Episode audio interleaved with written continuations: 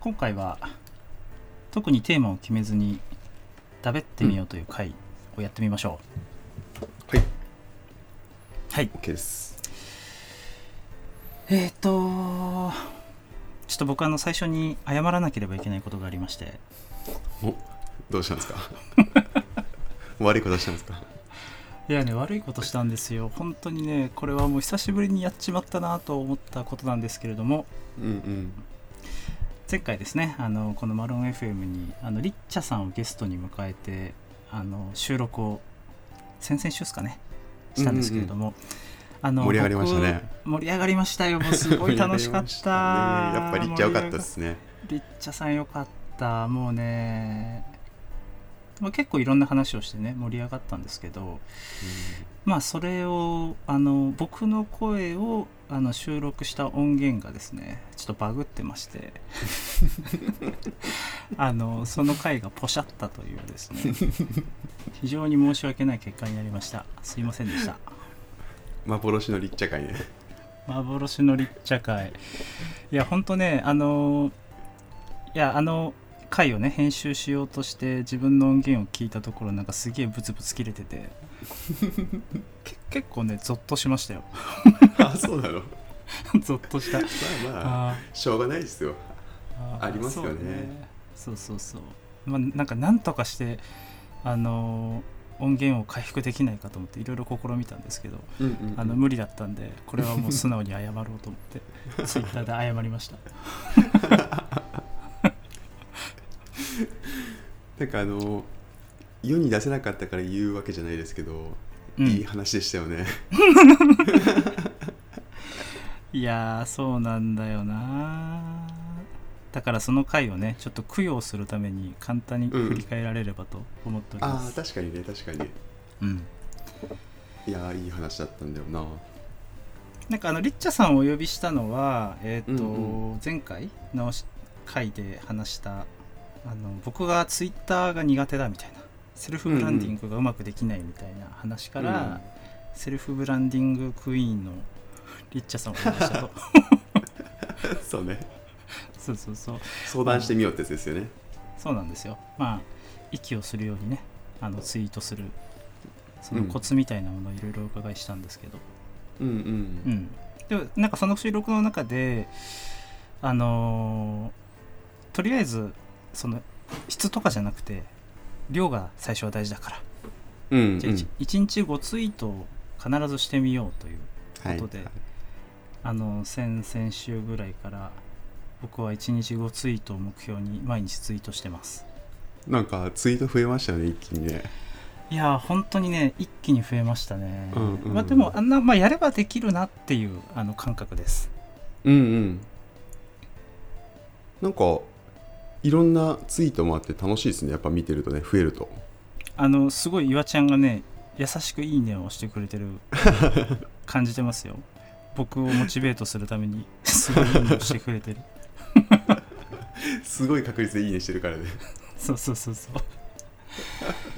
そうなのよでもやっぱそのツイートするからツイッターを見る時間自体も増えたねそこれまであんまり見てなかったんだけど、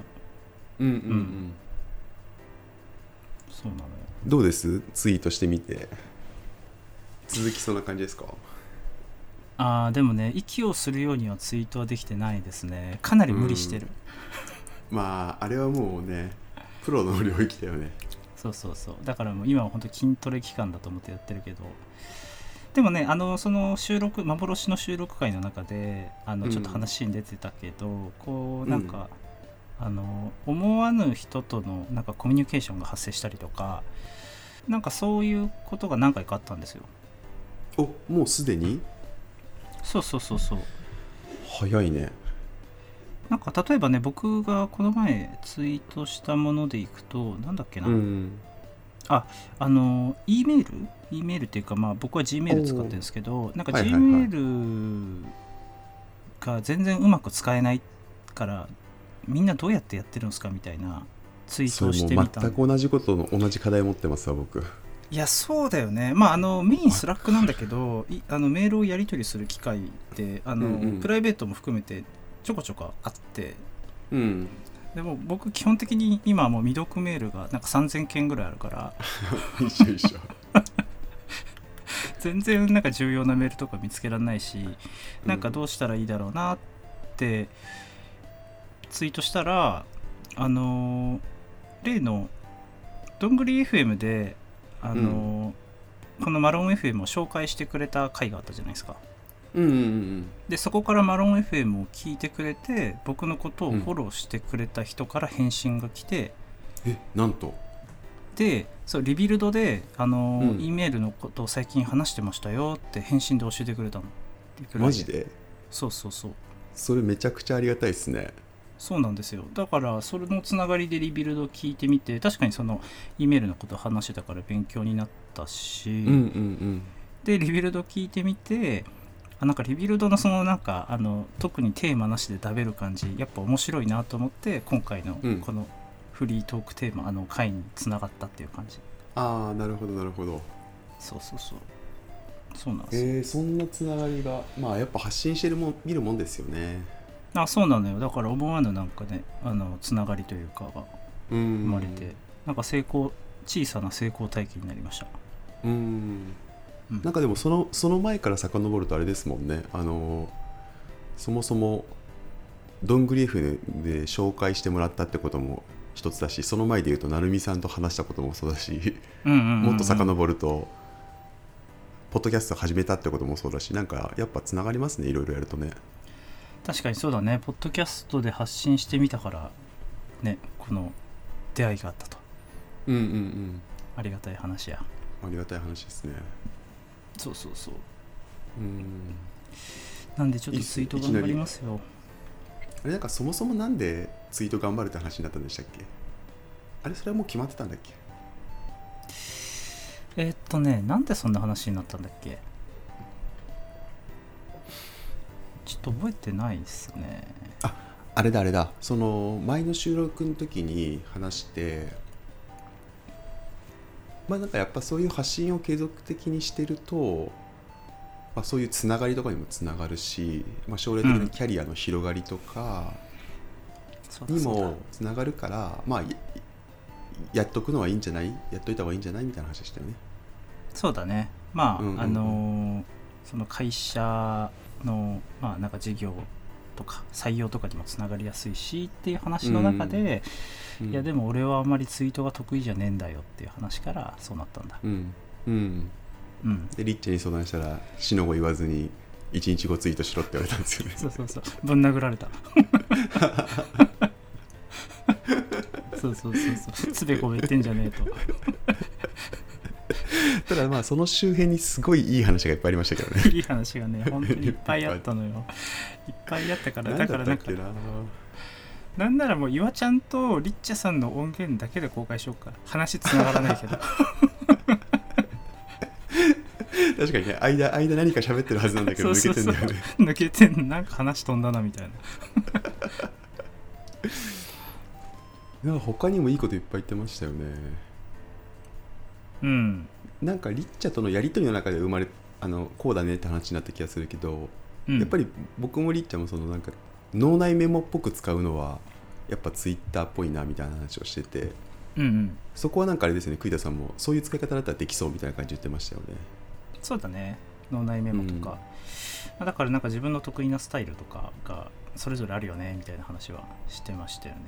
うんうんなんかあのそう小泉さんがリリッチャとあの今鹿島のあの、うんうん社長やってる小泉さんうんうんが話して、小泉さんがなんかその誰に移動をと届けるかみたいなのがなんかあんまり決まんないんだよねみたいな話をしててうんうんなんかうわリア充の考えやみたいな言ってたの僕もすごいわかるなと思 って言ってた言ってたそうなんかそういうそうではなくて実は誰にどう届けるかとかってあんま考えずに本当につぶやいてるだけなんだみたいなのがなんかこうツイッターだよねみたいな話をしてましたよね、うんそうだね僕もその感覚すごい強いなまあ、だからやっぱなるべく自分の生活にやっぱり組み込まないとなと思うんで、うんまあちょっとこう毎日見てるなんかの記事とかをネタにしてつぶやくとかはちょっと意識はしてるかなうんうんそうなんですまあ、ちょっとあの回を供養できたかなこれでなんかあの振り返り会やろうみたいに言ってましたねリッチャーとねそうそうそうそうあのーちょっとポシャってしまってあの僕のせめてものあの償いとしてうんちゃんとツイート頑張るんで、まあ、1ヶ月ぐらいツイート頑張ってみて、うんうんあーどうだったかっていうのを振り返る会をやりましょうということをうんうんじゃあさんとお話しさせていただき、はい、ツイッターの DM が終了しました。やりましょうやりましょうまたやりましょう、やりましょう。うんうんそうですね。ぜひぜひ。うんいやー、そうですよ。ねえ最近、どうですかああ、あのーオリンピックは見てましたオリンピックね結局なんだかんだ見ましたねなんか、どんな、何の競技とかを見てましたサッカーサッカー、野球うんうん。あとなんか見たっけなソフトボールうん。あ結構その辺の主力主主要種目を結構見たのかなあうん。となんか見たかなクイズさん見ました見ましたけど、うん僕もまあサッカーはちゃんと見てたな。あとは、スケボーおおスケボーねスケボーなんか盛り上がってましたよねそうそうもともとあの堀米くん僕ずっと好きだったんですよなんかえ2年前ぐらいからそうな堀の米くんのことちょっと追っかけててなんでなんで何きっかけなんだろうねあでももともとね自分高校生ぐらいの時にスケボーやってたのよちょっと あーあなんか言ってた確かかなそうそうそうだから、うんあのスケボー自体はあの好きでちょこちょこ見てたんだけどで堀米くんのことはちょっと追っかけてて、オリンピック出るってなったから結構楽しみにしてたあじゃあ元から興味あったわけなんですね今回の盛り上がりとは別 でそうそうそうそうえー、とかかなあとなんか見たっけなテコンドーとか見てたルールわかんないって今度全然ルールわかんないけどでもなんか結構みんなあれですよねマイナーな種目でもすごい盛り上がってましたよねいやそうそうそうこんなんあるんだみたいなのあったよなあれなんかちゃんと見たら面白いのかな僕あんまりルー自分がルールわかんない種目はちょっと今回食わず嫌いしちゃったなあ見たらよかったのかな、あ見るいい機会だよね知るうんうんそううちなんかあれなんですよテレビがないからうんうんうんあのどうしてなんかずっとつけてて見るって感じじゃなくてうんうんもうこれが見これは見たい見ないとと思ったやつの時にあのなんか NHK のウェブだったりとかうんうんうんあと TVer とか、あの辺で必ずどっかでやってるからあそれでつけてて見てたんですよ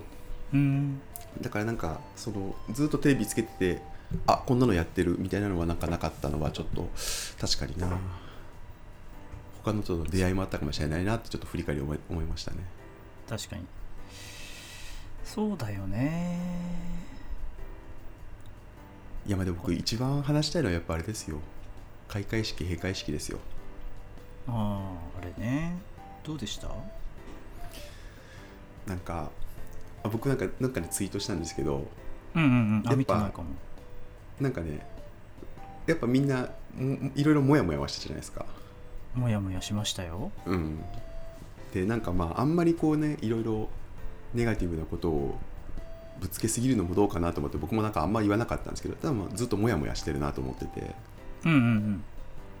でなんか僕一番なんかあこれだなと思ったのは、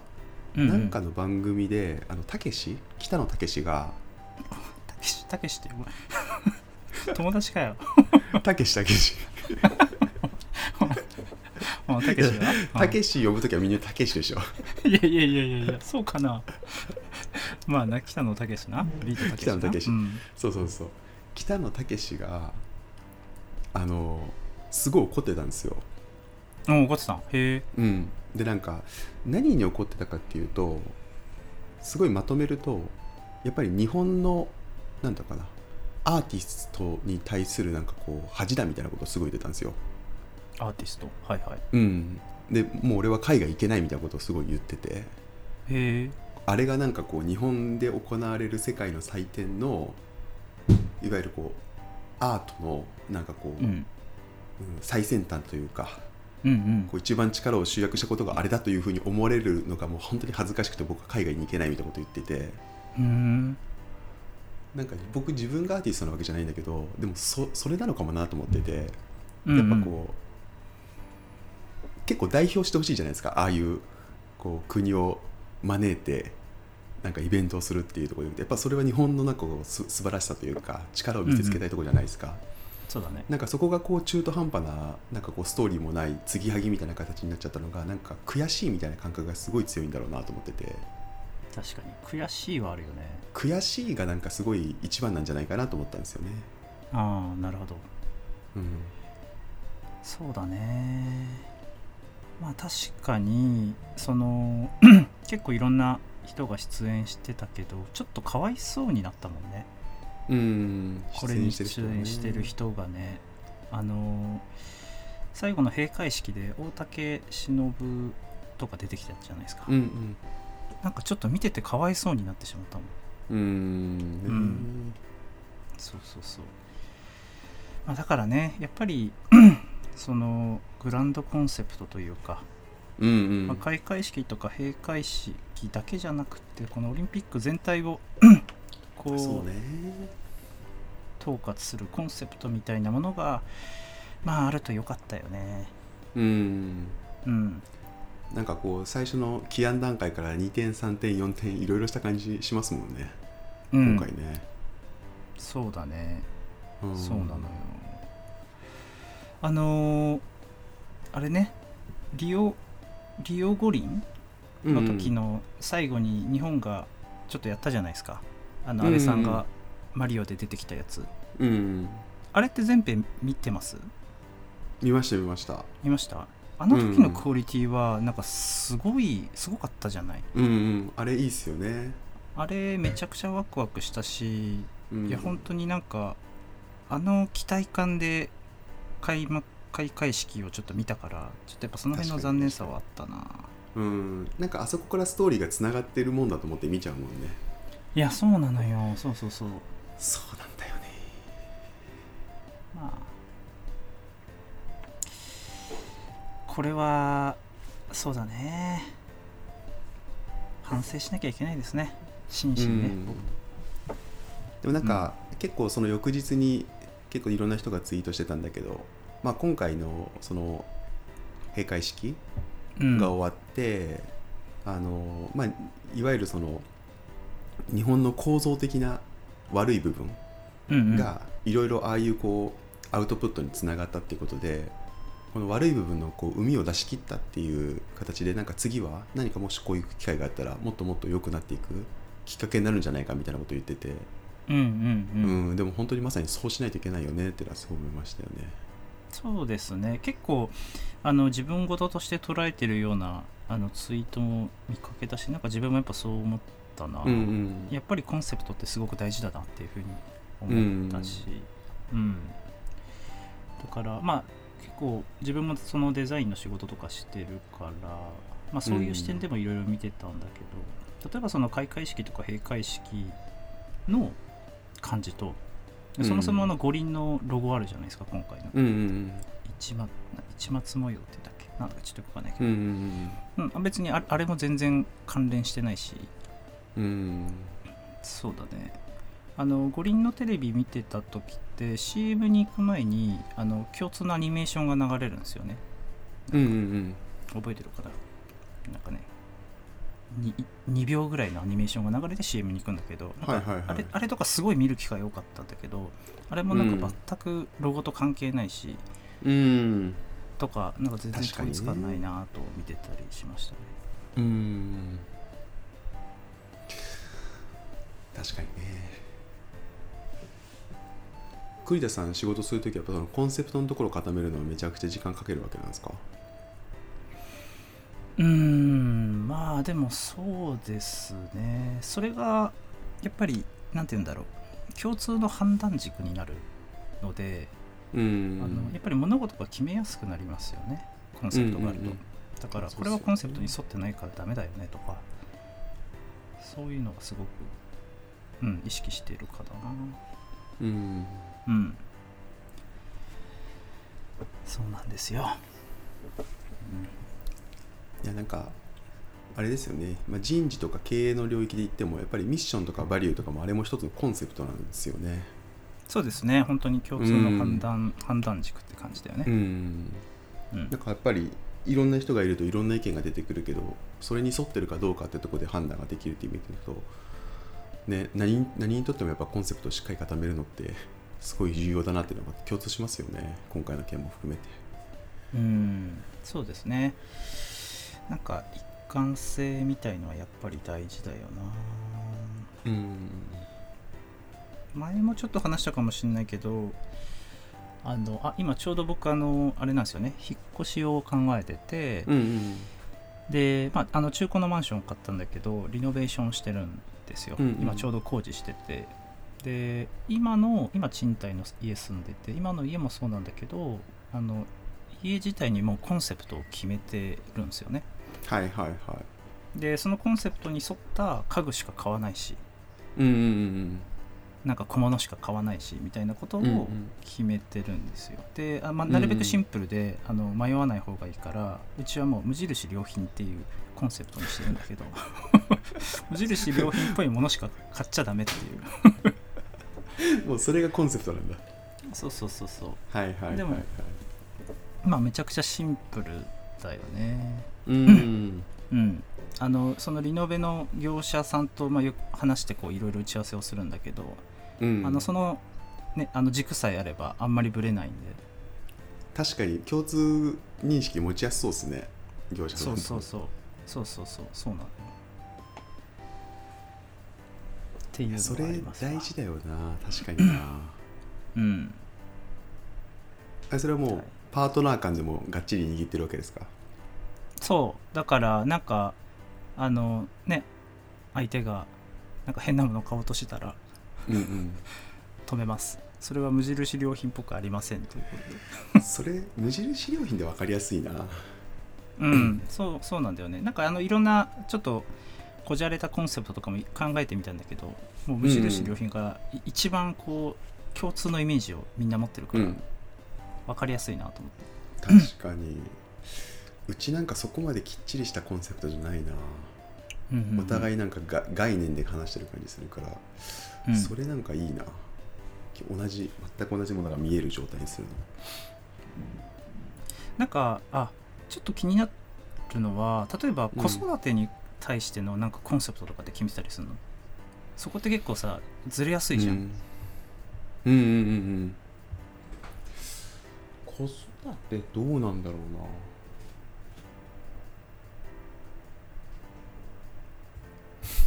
子育ての話聞いたら急に奥さんが覗いてきたけ一過言あるんじゃないですか ど ああったの言いたかったのかな入るかな急に 急にどうした今まで一回もないんだけど収録中にこのとこに入ってくる子育てというワードに反応するんだ なんかあんのかな言いたいんだったらいいけ言ってもらってもいい けどそうですねいやそこで言うとないかもなこれもなんか結構うんでもずれてはない気はする言語化はできてないけどずれてはない気はするな確かにその辺のコンセプトってすごい立ててみる価値はめっちゃあるだろうなうんなんかあのーまあ会社の同僚のメンバーが、まあ、この前、この前って言ってもちょっと前だけど話してたのがあの家訓みたいなものを作ってるんですっておお五箇条の家訓みたいななんとなんおとかっこいいじゃ面ないですか白と思ってそうあの昭和じゃゃないですかそう昭和感あるけど、うんいやでもそれそれを作ったの偉いなと思ってうんそれもだからだいぶそのまあ草案をその同僚が作って奥さんうんとこう話し合いながら決めてったみたいなんですよね、うんうんうんうんでまあなんかちょっと随時アップグレードとかしてるのかなうん家訓いいな俺も作りたいな家訓ちょっと面白いよねうんいいうんいいしなんか今なんとなく言語感あ言語感じゃないえっ、と言語化されてないけどそうだよねっていうものを家訓化しとくのはすごいいい気がするなうんまあ家訓作ろう、いいじゃんちょっとカ クンカクン作ってよめっちゃおもろいわ カクン作りにちょっと携わりたいわ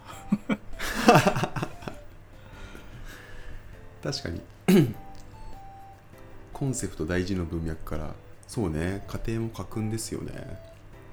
うんなんかオリンピックから一気にこう身近なことに落とし込んだけどでも大事よな大事大事うんで僕なんかのたまにあのノートとかでなんかその家事育児みたいなこと書くんですけどうんうんあれは一つの共通言語共通価値基準かもしれないなと思いますねなんかそれもなんかねこううーんとなんていうのかなこれが大事っていうのをなんかこうシンプルに言語化できてないんだけどうんうんでもやっぱりこう子育てする中でうんその結構ねやっぱり男女間でいくとあの女性の方が家事育児の量が多くなったりとかっていうのうは、んうんなんかまあ結構一般的にね特に日本だと多いと思うんですけどなんかそこはもう本当限りなくフラットにするしあの奥さんにもめちゃくちゃね仕事やりたいんだったらぜひぜひ頑張ってほしいしみたいなところはあってその辺はなんかこう、うんうんこれだっていう一文があるわけじゃないんだけど多分共通言語ができてるんだけどあ共通言語、うんうん共通認識ができてるんだけどなんかその辺結構大事にしてるんだったらね5か条の1個とかに入れてもいいのかなとかいいよねいいよねいいっすよねうん良いなそうなんですよこれ結構言葉にするのって勇気いることだけどやってみたいんだよなちょっと自分もやってみたいんだでよ栗だけ書くん作るんですか、いやちょっとまだまだだけどうん作ってみたいなとは思ったのその話を聞いて うんうんうんいいっすね、まあなんかチームミッションとか決めるのと同じ話ですからね言言ってもねそうそうそう行動指針とかねうんうん確かにな行動指針とかはなんか確かにそのレレイヤーもいっぱいあるなうんだよねうんこれこうこれをこういうことを意識しようとかこういうことはしちゃダメとかあると分かりやすいよねそれなんかその栗田さんの同僚の方は何何きっかけで作ったんですかねどういう課題感とかがあったんですかねえーっと、なんだったっけなでもその方あれなんですよ。あのー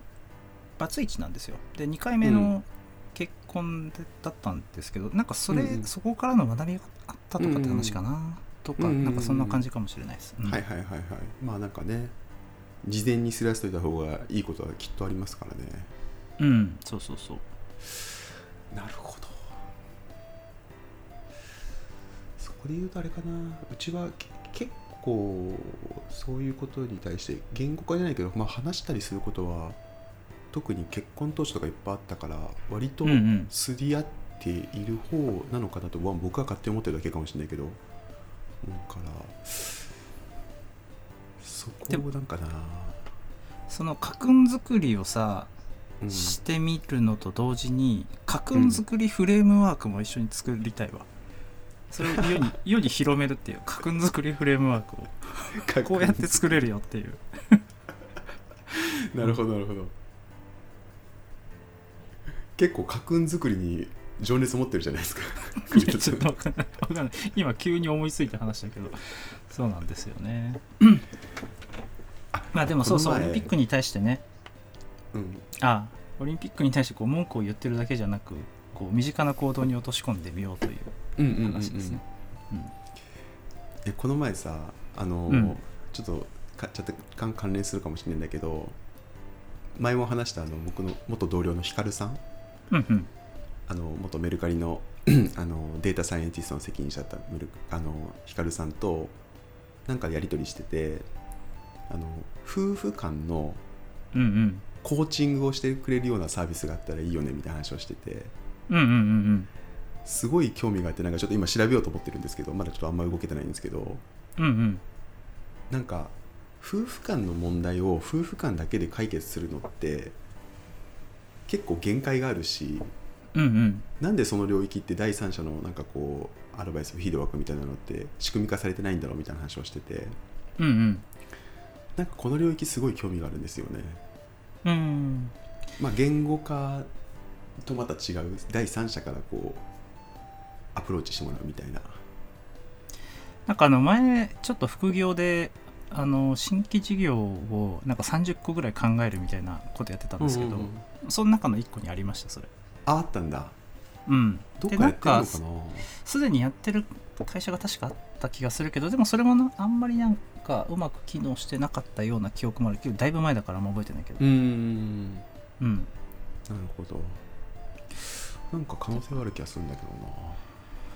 まあそうだよねそのこだ誰にコーチングしてもらうんだろうな、まあ、その相性もめっちゃ大事だしその人は一体何者なんだろうっていうのはあるけどああなるほど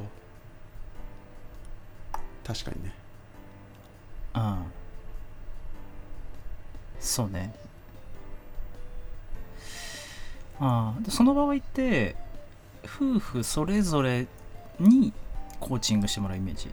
2人一緒にコーチングしてもらうの2人一緒のイメージでしたけどうーんなんか面と向かってじゃ言えないこととかきっとあるじゃないですかそうだよねでも第三者の人が入ってもらってまあ客観的にどうですかとかいろいろ引き出してもらったら実はこう思ってるとかって言えることだとかありそうだなと思ってうんうんうんあ前提として言っとくと僕もう我が家もひかるさんちも何か問題がすぐ起きててそれが必要って言ったわけじゃないんだけどいや別にそんなん気にしとらんわでもね基本なんか何十年とか一緒にいる前提だって考えた時にきっとなんかこう小さなほころびがきっと大きなね亀裂に変わっていくことって絶対あるじゃないですかそうだねそうそれをなんか定期的にあの早い段階で積むみたいなのってきっとなんか自分たちで努力するっていうよりはそういう第三者に介入してもらってそういうふうにしていく仕組みの方がなんか健全じゃないみたいなサステナブルだよねみたいなそうだまあでねもなんかその辺の予防に対してあれだろうなそんなに投資するって考えはまずあんまないだろうしなでも早いうちに目をつむっていうのはそうだよなうんうんでもなんかコーチングって結構あのー自分自身と向き合わなければいけないっていう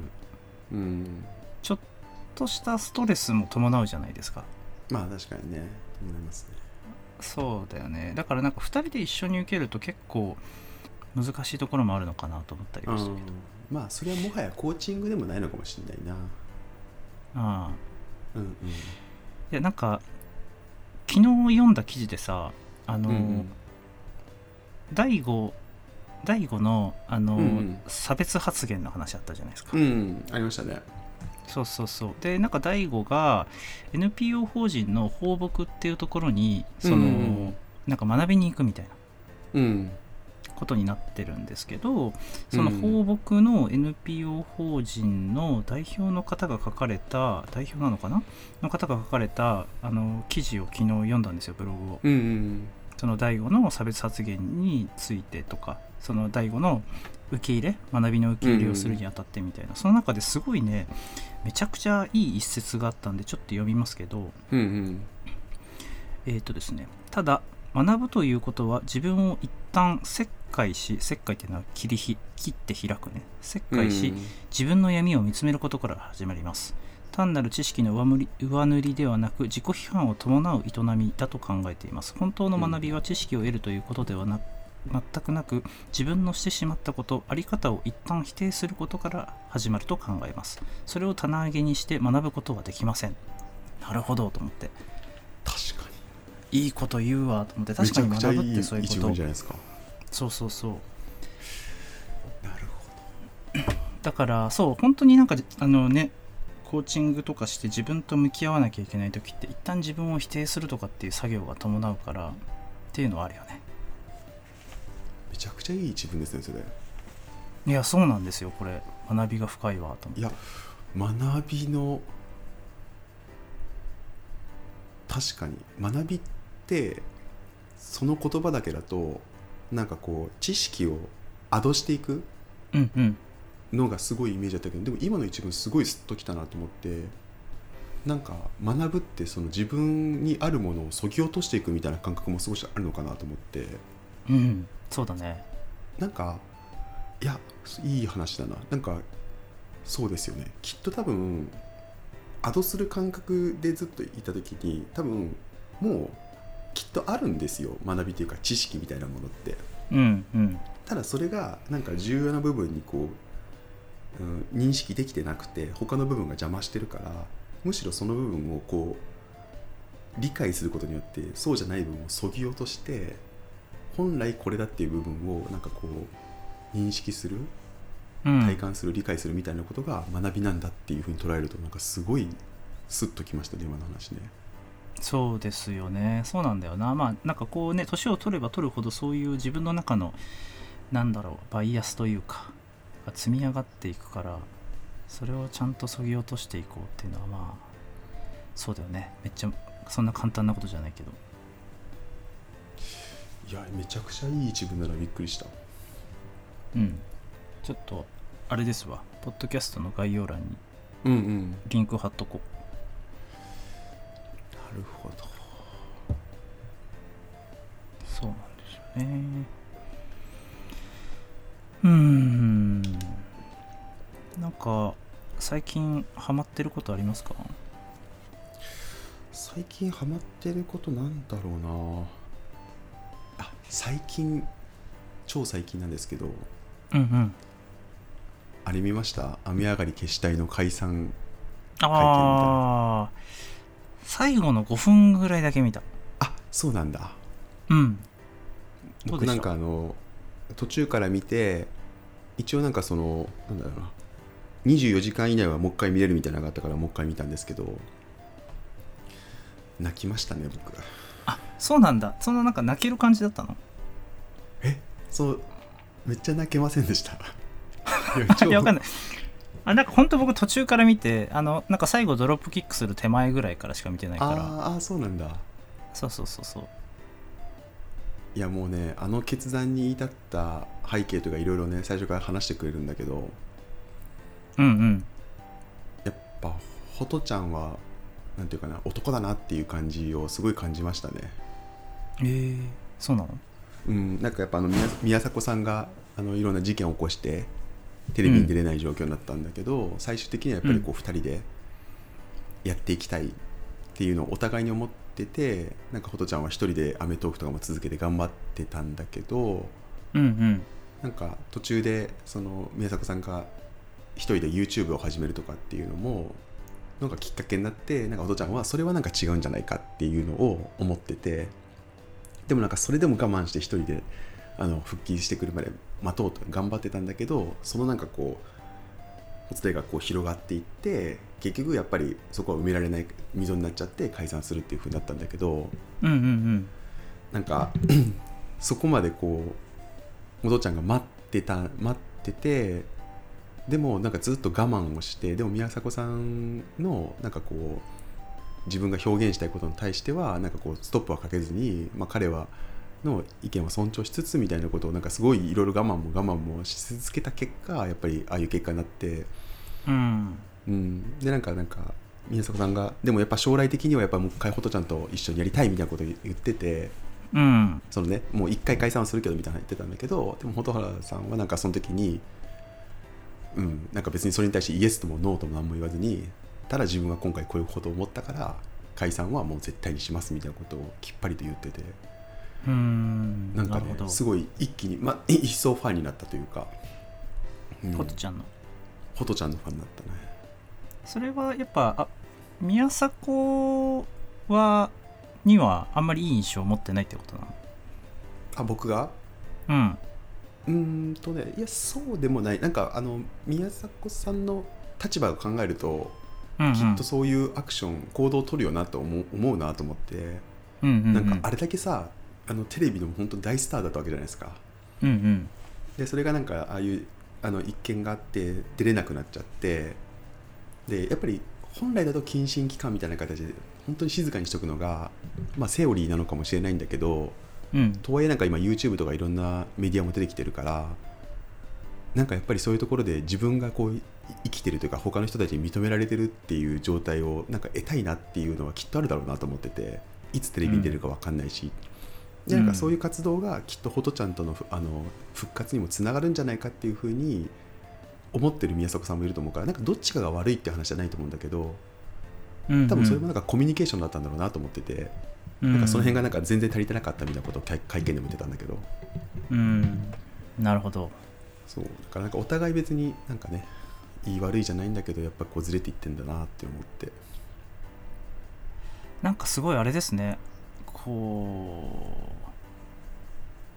う大人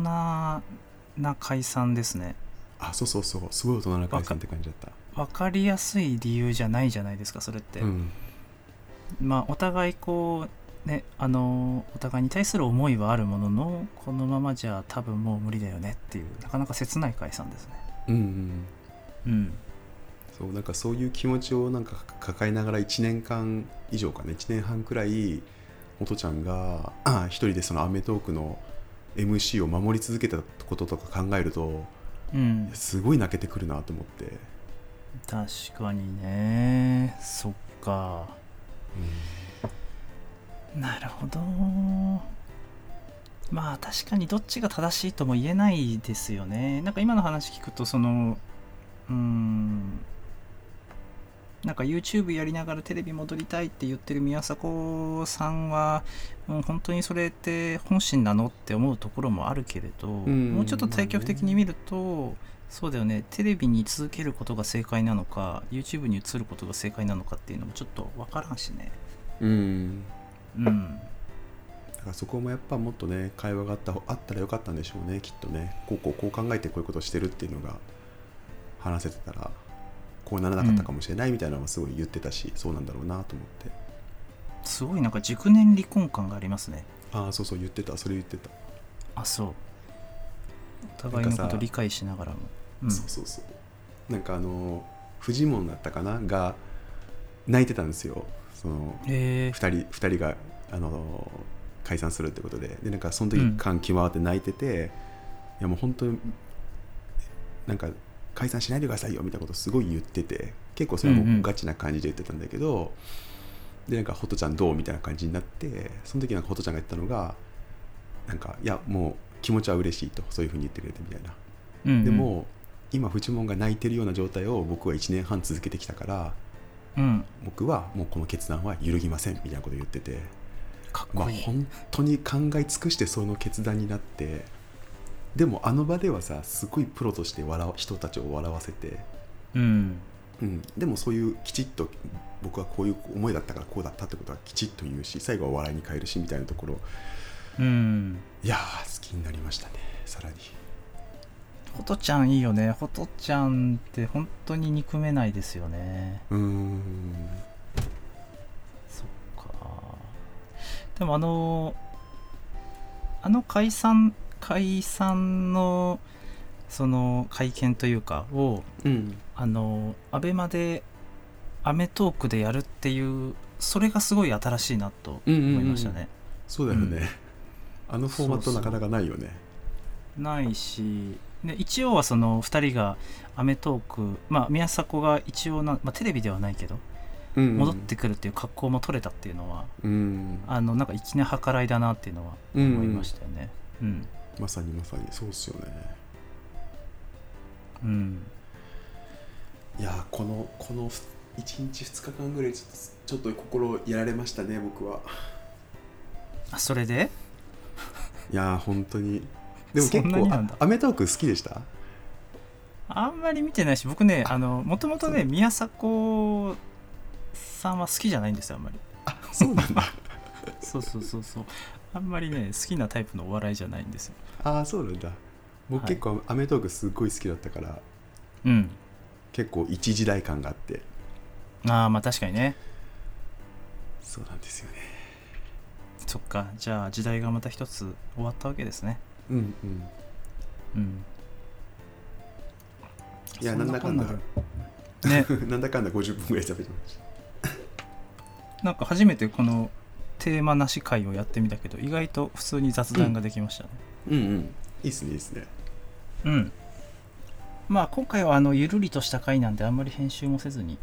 うんうん出しちゃおうかなうん、